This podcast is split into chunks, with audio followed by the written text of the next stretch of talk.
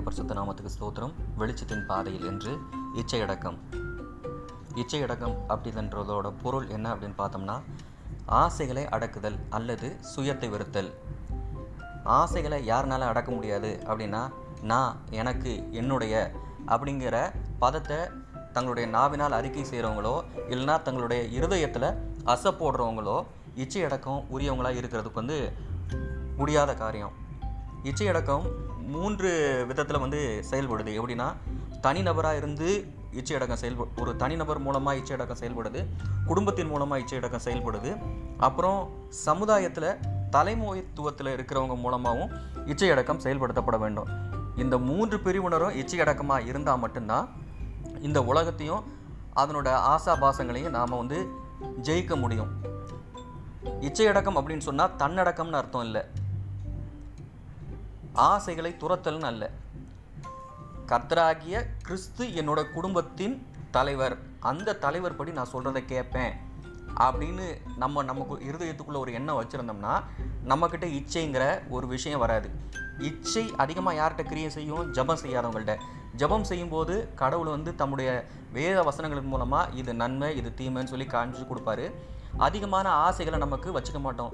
போதும் என்கிற மனதுடனே கூடிய தேவ பக்தியே மிகுந்த ஆதாயம் அப்படின்னு சொல்லிட்டு நமக்கு தேவையில்லாத எல்லா விஷயங்களையும் நம்ம வந்து நம்மளை விட்டு விளக்க ஆரம்பிச்சிருவோம். ஆனால் தேவனோட நம்ம ஐக்கியம் இல்லை அப்படின்னா இச்சை சாதாரணமாக நம்மளோட பக்கத்தில் வந்துடும் அதாவது கண்களின் இச்சை ஜீவனத்தின் பெருமை உலகத்தில் உள்ளாகிய இந்த மாதிரி கேடுகளுக்கு நாம் தப்பு வைக்கணும் அப்படின்னா கிறிஸ்து நமக்கு தலையாக இருந்தால் மட்டும்தான் அந்த காரியங்களை நம்மளால் சரிவர செய்ய முடியும். நம்முடைய குடும்பத்தின் தலைவன் தேவன் தான். ஒன்று குருந்தியர் ஒன்பது இருபத்தஞ்சில் பந்தயத்திற்கு போராடுகிற யாவரும் எல்லாவற்றிலேயும் இச்சையடக்கமாக இருப்பார்கள் அப்படின்னு சொல்லி சொல்லப்பட்டிருக்கு. இந்த பந்தயத்துக்கு போகிறவங்க என்ன பண்ணுவாங்க? முதலாவது பயிற்சி எடுப்பாங்க. கிறிஸ்தவர்களாக நாம் நமக்குள்ள ஆவிக்குரிய ஒரு பந்தயம் இருக்குது அதாவது பிசாசை ஜெயித்து அவனுக்கு முன்னாடி ஓடி நமக்கு வாக்குத்தத்தம் பண்ணப்பட்ட அந்த சுதந்திர தேசத்தை நாம் வந்து சுதந்திரிக்கணும். அதனால் நாம் என்ன பண்ணணும்? இச்சை அடக்கம் உள்ளவர்களாக எல்லா விஷயத்துலையும் இருக்கணும். குடும்பத்தில் நம்மளோட தனி வாழ்க்கையில் எல்லாத்துலேயும் ஒன்று யோவான் ரெண்டு பதினேழில் சொல்லப்படுவது உலகமும் அதன் ஆசை இச்சையும் ஒழிந்து போம். தேவனுடைய சித்தத்தின்படி செய்கிறவர்கள் எவர்களோ அவர்களே நிலைத்திருப்பார்கள். அப்படின்னு சொல்லி சொல்லப்படுது. அதே ஒன்று தெசலோனிக்கர் நாலு மூணுலேருந்து அஞ்சு வரைக்கும் இப்படி சொல்லப்படுகிறது. நீங்கள் பரிசுத்தமுள்ளவர்களாக வேண்டும் என்பதே தேவனுடைய சித்தமாக இருக்கிறது.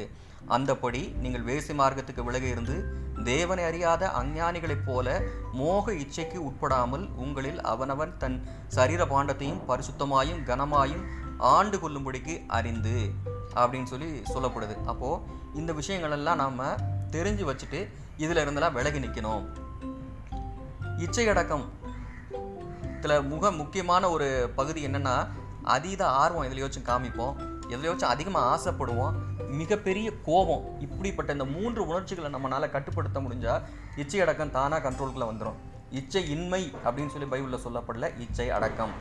இச்சைங்கிறது வரத்தான் செய்யும். அதை வந்து நாம் அடக்கி ஜெயித்து ஜெயங்கொள்ள வேண்டும். அதுக்கு நாம் கிறிஸ்துவுக்கு கீழ்ப்படிய வேண்டும். நம்முடைய தேவன் வந்து கீழ்ப்படிய பண்ணுகிறவர்களாய் அவருடைய வறட்சிக்கு ஏற்ற மாதிரி நம்மளை நடத்தி கொண்டு போகிறதுக்காக அவர் பிரயாசப்படுறாரு. அவருக்கு நாம் ஒத்துழைப்போம். கர்த்தர் தாமே இந்த வார்த்தைகளின் மூலம் உங்களை ஆசீர்வதிப்பாராக. ஆமேன்.